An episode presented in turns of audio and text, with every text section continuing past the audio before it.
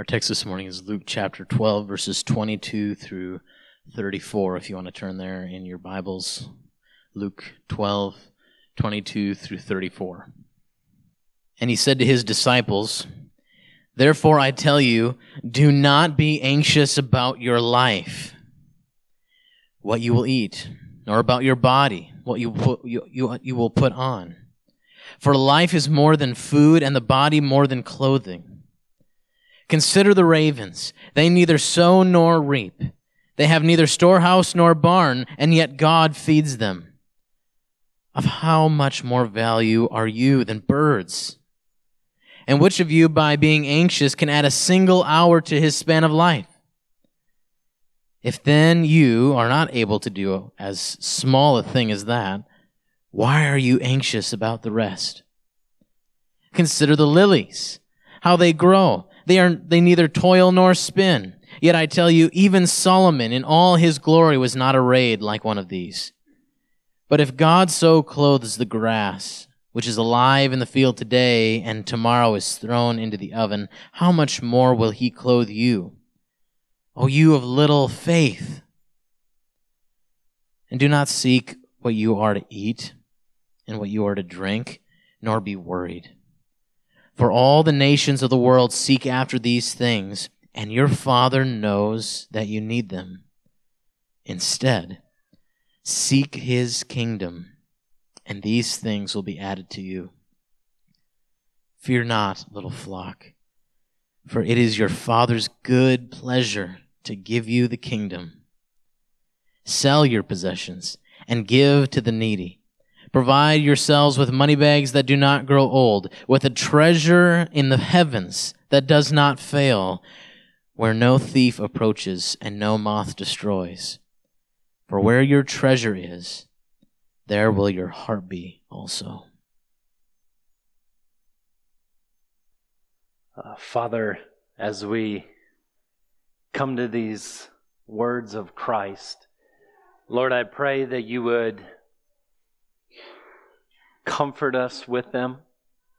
Lord, I pray that we wouldn't justify our way out of them, but that we would have childlike faith, that we wouldn't try to change these truths to make them seem more realistic. God, I pray that we would trust you like the way that you're worthy to be trusted. We pray this in Christ's name. Amen.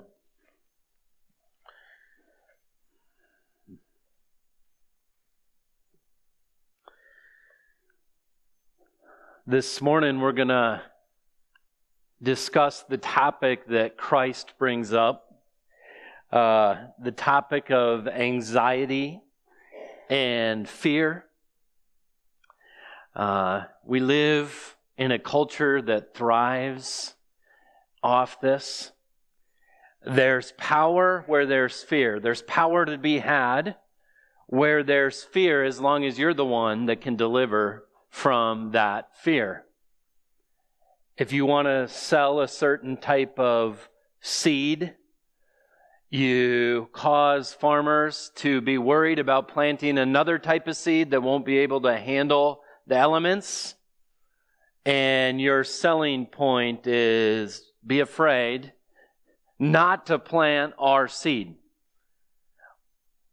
We're entering another year, political year, where we're going to see ads all over the TV screen that thrive off fear. They'll try to control your vote based off fear. You vote for me or else. It's everywhere. Fear dominates this culture. It's nothing new, though. It's interesting. I was looking at some of the uh, anxiety disorders the DSM talks about, the, uh, the manual that uh, the psych uh, psychologists use There's five main types of anxiety, if they were going to put them in categories. There's generalized anxiety disorder. There's obsessive compulsive uh, disorder, the types of anxiety where someone might wash, wash their hands, you know, 200 times in a day till their hands are bleeding. Uh, uh, I read of some cases where a guy would only take left turns. And with the obsessive compulsive uh, disorder, you make up rules that if you break your kind of rules that you create in your mind, then something bad uh, will happen. Uh, I don't chuckle when I say that because I think I, if you would have brought me as a child uh, in to a doctor, I think they would I would have been diagnosed with this. As I would walk into my bedroom and I would turn the light on twice because an even number was better than an odd number, and if I didn't do that, my dad might die of a heart attack. Things like that. There's panic disorder which is the type of anxiety that seems to come out of nowhere, comes with rapid heart palpitations and uh, strong physical response. There's post traumatic stress disorder, anxiety that comes from living through a traumatic event. There's social phobias, the anxiety of uh, being around people and then as you get into the phobias, uh, one site had 94 different official phobias out there. And I don't know why there's 94 and there's not a million. Some of the more odd phobias that were listed in that list were alektorophobia, the fear of chickens, onomatophobia, the fear of names, pogonophobia, the fear of beards, nephophobia, the fear of clouds, cryophobia, the fear of ice or cold. Hopefully, you don't struggle with that one.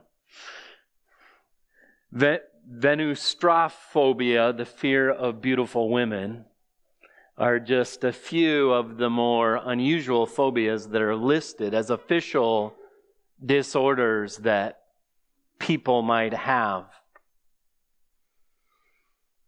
The world only speaks of managing your anxiety or managing your stress. You will not see the world speak of these things being eliminated. No one will speak with the authority of Christ where he simply invites the disciples in to an anxiety free life, a life free of fear. In 1 John 4:17, we read, "By this love is perfected with us so that we may have confidence before the day of judgment. Because as he is, so are we in this world. There is no fear in love, but perfect love casts out fear, for fear has to do with punishment. Whoever fears has not been perfected in love. When you're anxious, when you're fearful, you are not clearly seeing what John is saying in 1 John 4 that you're united with Christ, that He is with you in this world. You have not seen all that God has done for you in Christ, having His Father as your Father. Love has not been perfected in your thinking as fear rules in your life. The title of the sermon is Five Commands and Eight Reasons Not to Be Anxious. It's not real clever, but it's the facts of the text. There's five commands, which really kind of boil down to two, kind of like different sides of the same coin. One looking at the positive, the other looking at it from uh, the negative perspective. If you look at your notes, you can see the five commands. Do not be anxious about your life, your physical life. Don't be anxious about it. Do not seek what you'll eat or drink, nor be worried. Those are two similar commands. And then seek his kingdom is the opposite side. What's the opposite of worry? Seeking God, trusting God, living for his kingdom. Fear not, little flock, is similar. Do not be anxious and do not worry.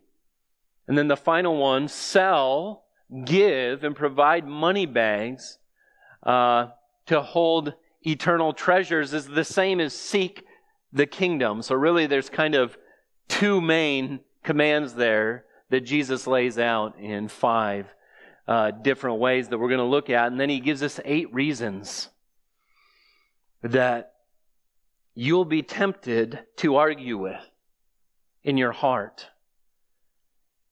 You'll say things like, well, yeah, I know I'm not supposed to be worried about my life, but somebody's got to do this, right? That's justifying our way out of the peace Christ wants us to have. Or we might say, yeah, I know that I'm not supposed to toil or spin, that God will clothe me, but aren't I responsible to work?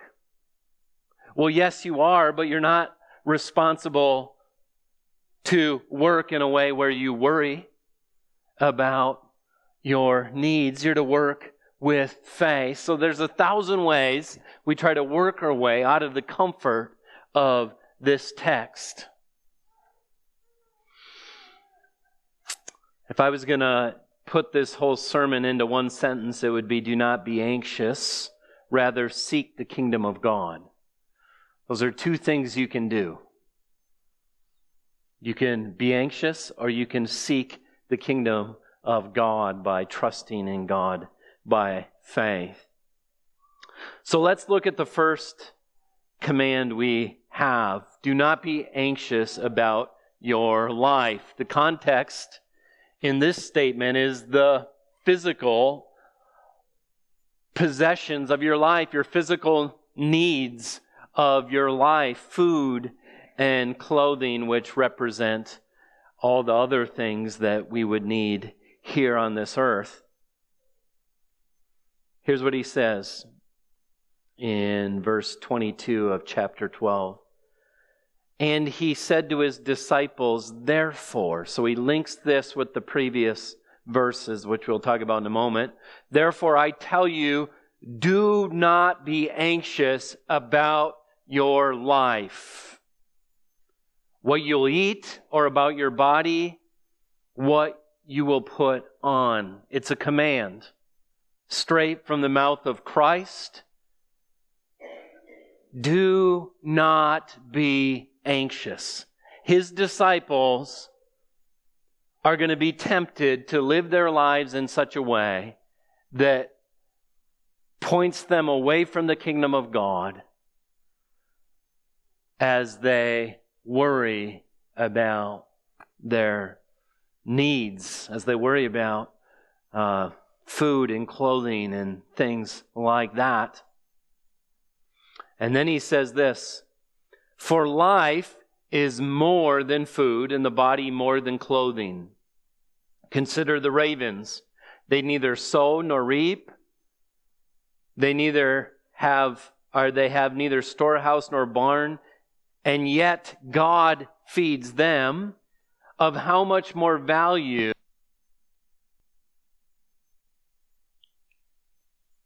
His first reason is I like this, it's got a more booming sound.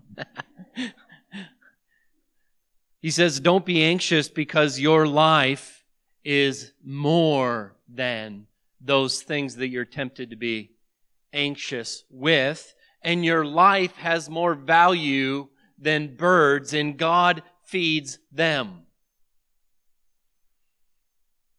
It's interesting. Do not be anxious about your life because that's not what your life is about. These things. It's really similar to what he said in the previous verses. In verse 15, when he said, Take care and be on guard against all covetousness, for one's life does not consist in the abundance of his possessions. Jesus is saying is be concerned with the things that really matter where your life consists. Your life is your soul. And in your soul or in your heart, you think and you love and you act. And he says, don't spend your time thinking about the things down here on this earth because your soul will find no rest in them. Because he just gave the parable where he talked about the man who let his soul find comfort in his things, and that night his soul was required of him. And he said, Whose possessions will that man's things be after he dies? His soul doesn't get to rest there. There's no return on your life. And yet, you and I often spend so much of our day, so much of our thoughts, so much of our life trying to anchor our security in those things or those circumstances. God, in verse 20, he says to the man who is tearing down his barns, building bigger ones so that his soul can rest in his stuff. He says, Fool, this night your soul is required of you. And Jesus is telling his disciples, don't be foolish. Don't live your life like that. Life is more than your possessions. And if God feeds the birds and you are of more value than they, then you don't need to worry about those things. Now, throughout this whole sermon, you're going to be saying, I'm just guessing you're going to be saying, yeah, but don't I have to worry about how I'm going to pay for my clothing? Don't I have to worry about the house, that the shelter? Yes, God wants you to be faithful with the mind He's given you, with the energy He's given you. He doesn't want you to be lazy and sin that way. But there's a difference in wanting to glorify God in your work and working because you're worrying about whether or not you're going to be taken care of. Secondly, he says, do not be anxious because anxiety doesn't work. It doesn't do anything for you. It doesn't accomplish anything for you. Look at what he says in verse 25. And which of you, by being anxious, can add a single hour to his span of life. Literally, it's a single cubit. A cubit is the measurement from your elbow to the tips of your fingers. And obviously, he's not talking about adding height to your life, but length to your life. Where those, he, he knows that his disciples are going to be tempted to be worried about the length of their life. And he says, do not be anxious because you can add 18 inches or a single hour to the end of your life with worrying. It doesn't work. It's a foolish thing to do because it doesn't deliver. God is the one who has the privilege to determine the length of your life. And you don't get to step into his shoes in that area of your life. And I know some of you are thinking, well, aren't I supposed to eat healthy? Aren't I supposed to watch what I do? Aren't I supposed to do these things so that I can add to my life. Someone gave me a magazine called Life Extension Magazine to give to my father who just had a heart attack so he could add to his life. God does not want our minds and our hearts and our energy focused on those things, but the kingdom of God. No, he doesn't want you to sin with your eating. Yes, he wants you to have self control. Yes, he wants you to take care of your body in which uh, you are temples of the Holy Spirit, but not to add to your life that which you weren't gonna get. That's not yours to add. Anxiety cannot add that to your life. Psalm 139 says, verse 16, you saw, your eyes saw my unformed substance. In your book were written, every one of them, the days that you formed for me, when there was not yet one of them. How precious to me are your thoughts, O God. How vast is the sum of them. Before you were ever created, there's a book. And all of your days are in that book. And all of your worrying can't add one more day, one more hour to the allotted time God has given to you. In Psalm 56, 8, he says, Not only in that book are your days, it, he says, You've kept count of my tossings, put my tears in your bottle, are they not in your book? Not only is there a book that God has that has your days in them, but how many times have you tossed to or fro in the night? How many tears have you shed? And yet God is not aloof to any of those. Anxiety does not work. Third, do not be anxious because being anxious doubts the faithfulness of God's provision. It's sin. When we're anxious about the provisions of our life, we doubt God. Look at what he says in verse 27. Consider the lilies, how they grow. They neither toil nor spin. Yet I tell you, even Solomon in all of his glory was not arrayed like one of these. But if God so clothes the grass, which is alive in the field today and tomorrow is thrown into the oven, how much more will he clothe you, O you of little faith? Without faith, it's impossible to please God. And he does not just tell his disciples what he tells that generation. He says, Oh, faithless generation. He says to his disciples, O you of little faith. They have faith, but it's little. We glorify God in our life by trusting Him, not doubting Him. By clinging to His words like children listen to their parents. So do not be anxious because that, call it what it is. It's doubting the provision of God in your life. And then we get a second command, similar to the first. Do not seek what you'll eat no, or drink, nor be worried.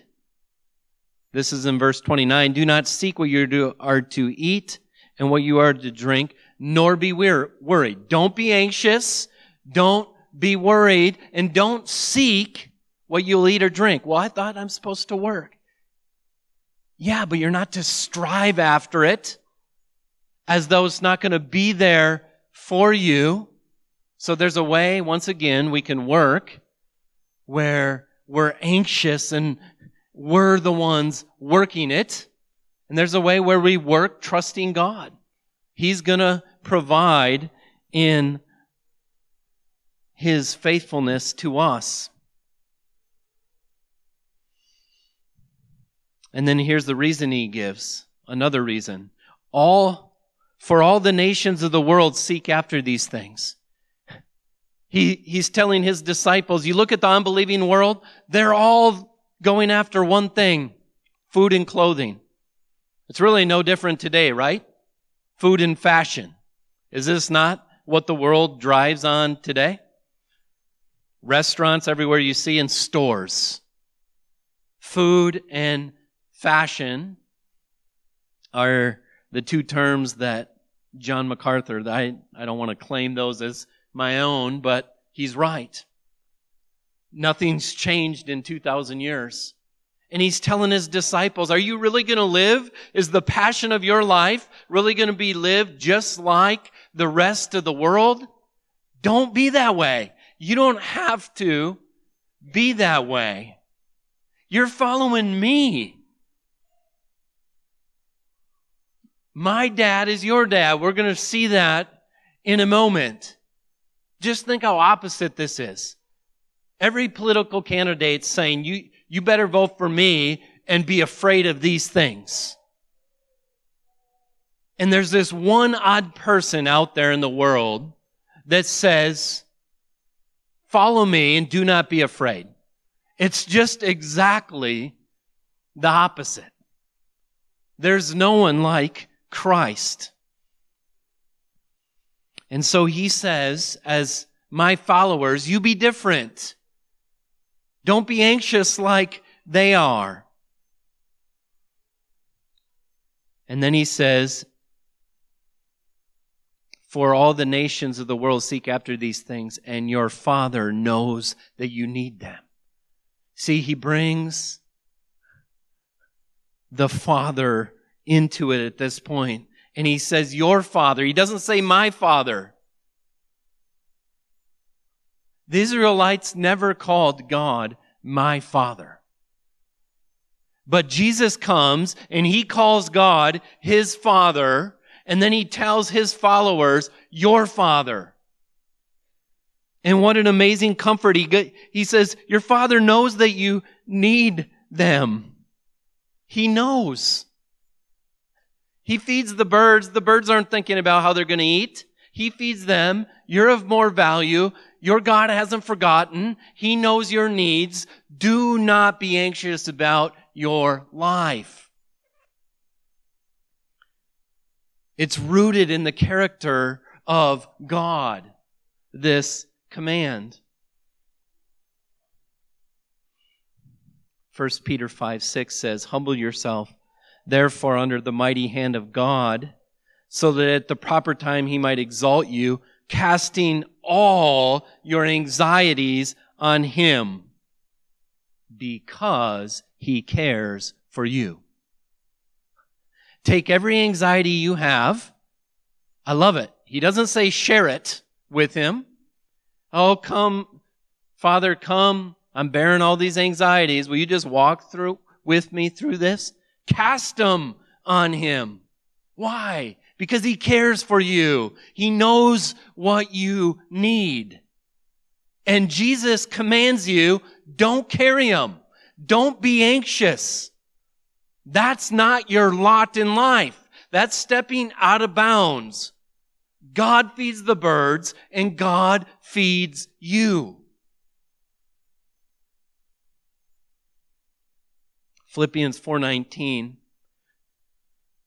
Paul tells the church of Philippi, "My God will supply every need of yours according to his riches in glory in Christ Jesus."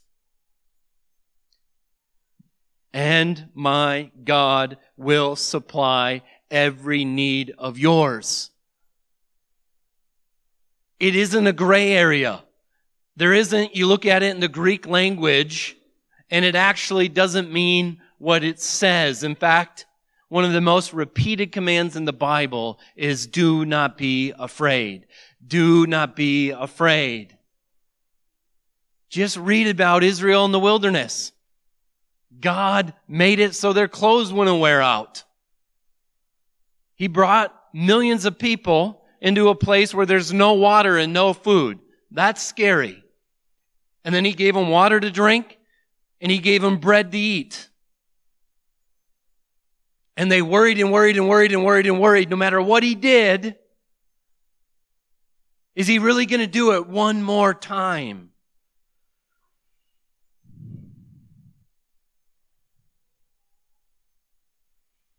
And then we get the opposite side of the coin.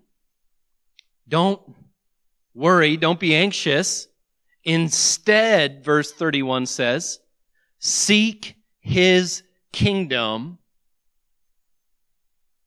and these things will be added to you. Isn't it interesting? He says, instead of worrying about your clothes and your food and your life, pour your passion into the kingdom of God. Your father knows you need those. They're all going to be added. Why waste your time? You only have so many hours in a day. You only have so many days in your life and you're going to spend it doing living, seeking the kingdom of God or worrying about things down here. And if God's already doing the worrying for you, He's going to take care of you. He's going to feed you. Seek the kingdom of God. Those things will be taken care of. You see how it's the opposite sign? Don't worry. Seek God's kingdom. Seek His will. Seek the realm of salvation. Live for what will last forever. Sink your anchor of your hope not in your stuff, but in God, in all of His promises, in which God cannot lie and will never break. And His promises are so great, your mind will explode if you try to comprehend them. What does it mean He's going to supply to us according to the abundant riches of His glory? Do you know anything about His glory? You know something about it. You haven't fathomed the mass of it. And so you haven't fathomed what it means to invest your life in God. You can't imagine the returns.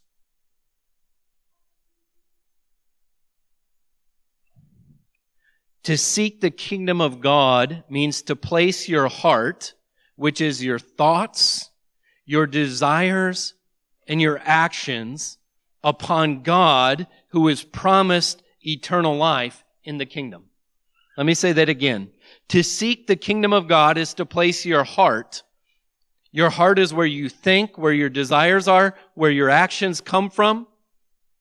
So you place your heart upon God. You anchor your thoughts in God's promises. You put your desires on God Himself.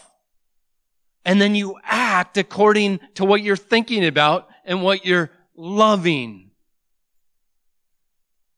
Because He's promised eternal life. Eternal life doesn't mean life everlasting merely, but the best life.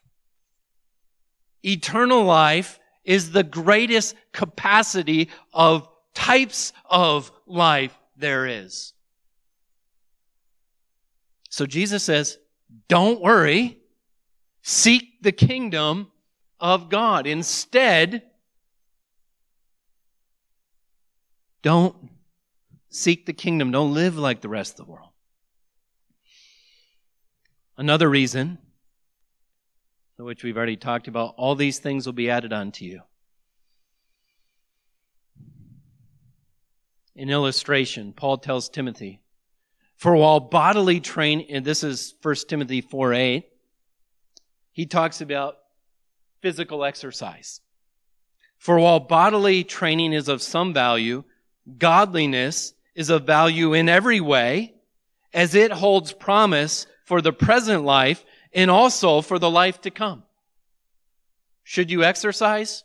Yes. Should you exercise in such a way that people look at you and say, whoa, there's the passion of their life? That's where their thoughts are. That's where their mind is. That's where their time is. That's where their heart is. No. Don't exercise like that. It has some value. Paul admits it. Pour your life into the kingdom of God, which has eternal value.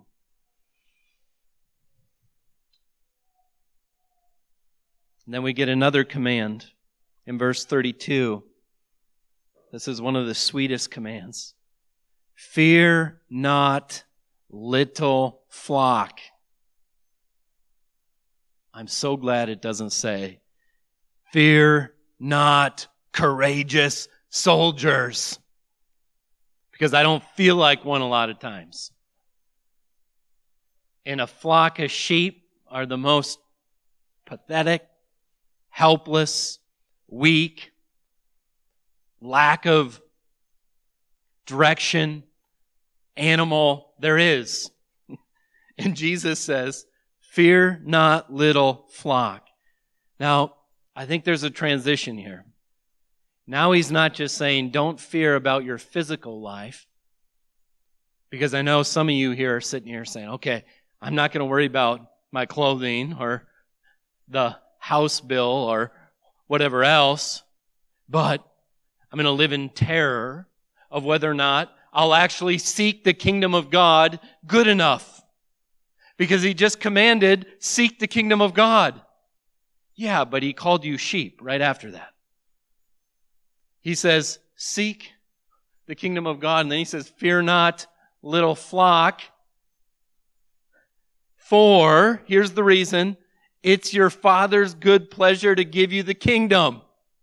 It's not like he says, Seek the kingdom of God, and this is a really hard test, and not many of you are going to do it good enough. He says, Fear not, weak ones, little ones, struggling ones for my Father can't wait to give you the kingdom. In fact, it's His idea, and He will guide you. He's the one that's the good shepherd. Remember the parable of the talents? He says, well done, good and faithful servant. You've been faithful over little. I'll set you over much. Enter into the joy of your master. God is happy to give you the kingdom. You remember what the one guy did that buried the tail in the ground? What was he saying to his heart? The master is a harsh master. He's not good. I'm scared to death. I'm anxious. I'm worried. I'm going to bury it in the ground scared to death. That's a wicked man. Because he denies the goodness and faithfulness of God. He doesn't trust the provisions of God. I hope verse 32 is one of your favorite verses. It's one of mine. And then he gives this command which is the opposite side of the worry coin. It's a unique one. It's ironic. It's paradoxical. Sell, give, and provide money bags. Look at verse 33. Sell your possessions, give to the needy, and then I would expect him to say, and experience what it's like to not have anything. Because then you'll really have to trust God. But that's not what it says. It says, sell your possessions, give to the needy, provide for yourselves. Doesn't that surprise you? So, apply for yourselves money bags that do not grow old with a treasure in the heavens that does not fail. Because you better have an eternal money bag if you're going to have eternal treasures. You don't want your eternal treasures wearing out your money bag that wears out. I just love the picture.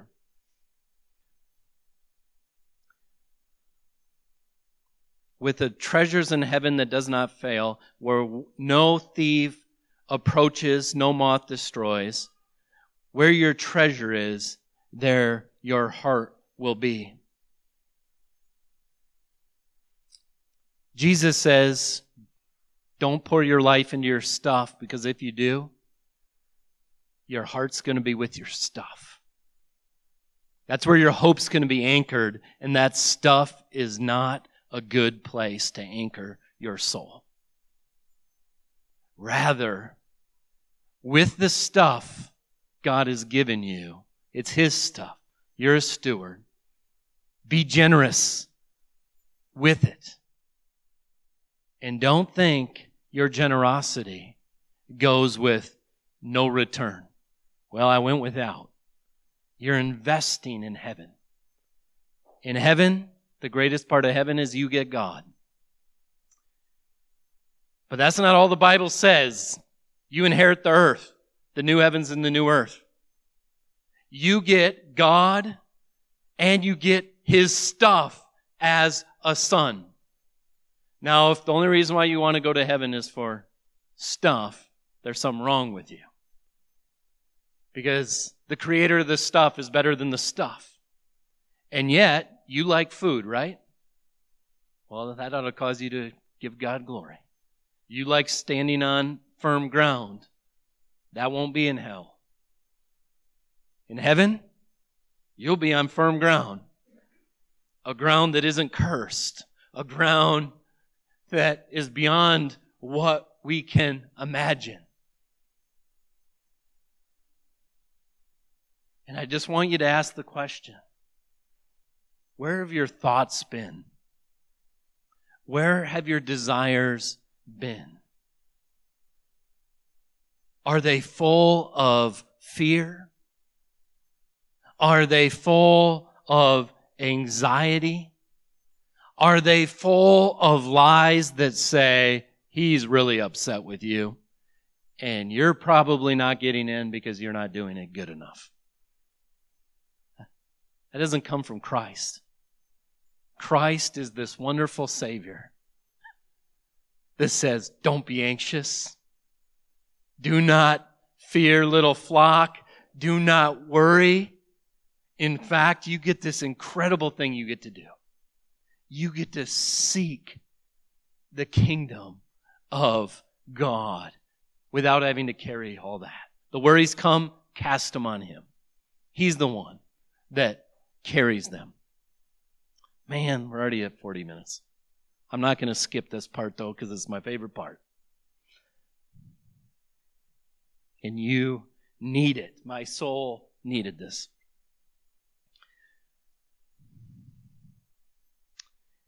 In Haggai, in Haggai chapter 1, we have an interesting place that Israel's in at this point in time. Uh, in 538, Cyrus uh, permitted Israel to begin rebuilding the temple. They had been in Babylonian captivity, and they're able to go back into Jerusalem and start the temple. A year later, the foundation for the temple is laid. But then opposition comes you can read about it in Ezra 4, verse 4. It says, Then the people of the land discouraged the people of Judah and made them afraid to build and bribed counselors against them to frustrate their purpose all the days of King Cyrus of Persia and even until the reign of Darius the king of Persia. So for 18 years, because the people of the land were saying, don't do it, don't do it, we'll bribe you, we'll give you money. They quit building the temple in Jerusalem. And God sends Haggai the prophet. And here's what he says in verse 4. He's going to point them at their economic problems and their spiritual position. He says, Is it a time for you yourselves to dwell in your paneled houses while this house lies in ruins. Now therefore, thus says the Lord of hosts, consider your ways. You have sown much and harvested little. You eat, but you never have enough. You drink, but you never have your fill. You clothe yourselves, but no one is warm. And he who earns wages does so to put them in a bag with holes Thus says the Lord of hosts, consider your ways, go up to the hills and bring wood and build the house of the Lord that I may take pleasure in it and that I may be glorified, says the Lord. You looked for much and behold, it came to little. And when you brought it home, I blew it away. Why? Declares the Lord of hosts. Because of my house that lies in ruins, while each of you busies himself with his own house. Therefore, the heavens above, above you have withheld the dew, and the earth has withheld its produce. And I have called for a drought on the lands and the hills, on the grain and the new wine and the oil, and on the ground that brings forth, on man and beast, in all their labors. You want to not seek the kingdom of God? You think that in all your effort, all your worry, all your striving, you're going to get yourself ahead? Well, God showed to his people, you can forget me, you can take bribes, but I'm the one that makes the crops grow. I'm the one that gives you your well-being. And this might seem like a downer way to end the sermon, but think of it the other way. Can God really provide for you? Oh, you better believe it. You think it's hard for God to provide for you? Those who anchor their soul in Him, He will provide. All these things will be added to you, and He'll give you the kingdom, and He'll do it with a smile on His face. And Jesus wants you to know follow Him don't be anxious. Quit fearing. He's the one man that says those words and can deliver on it. Father, I pray that everyone here would know Christ. Father, I pray that no one would have any hope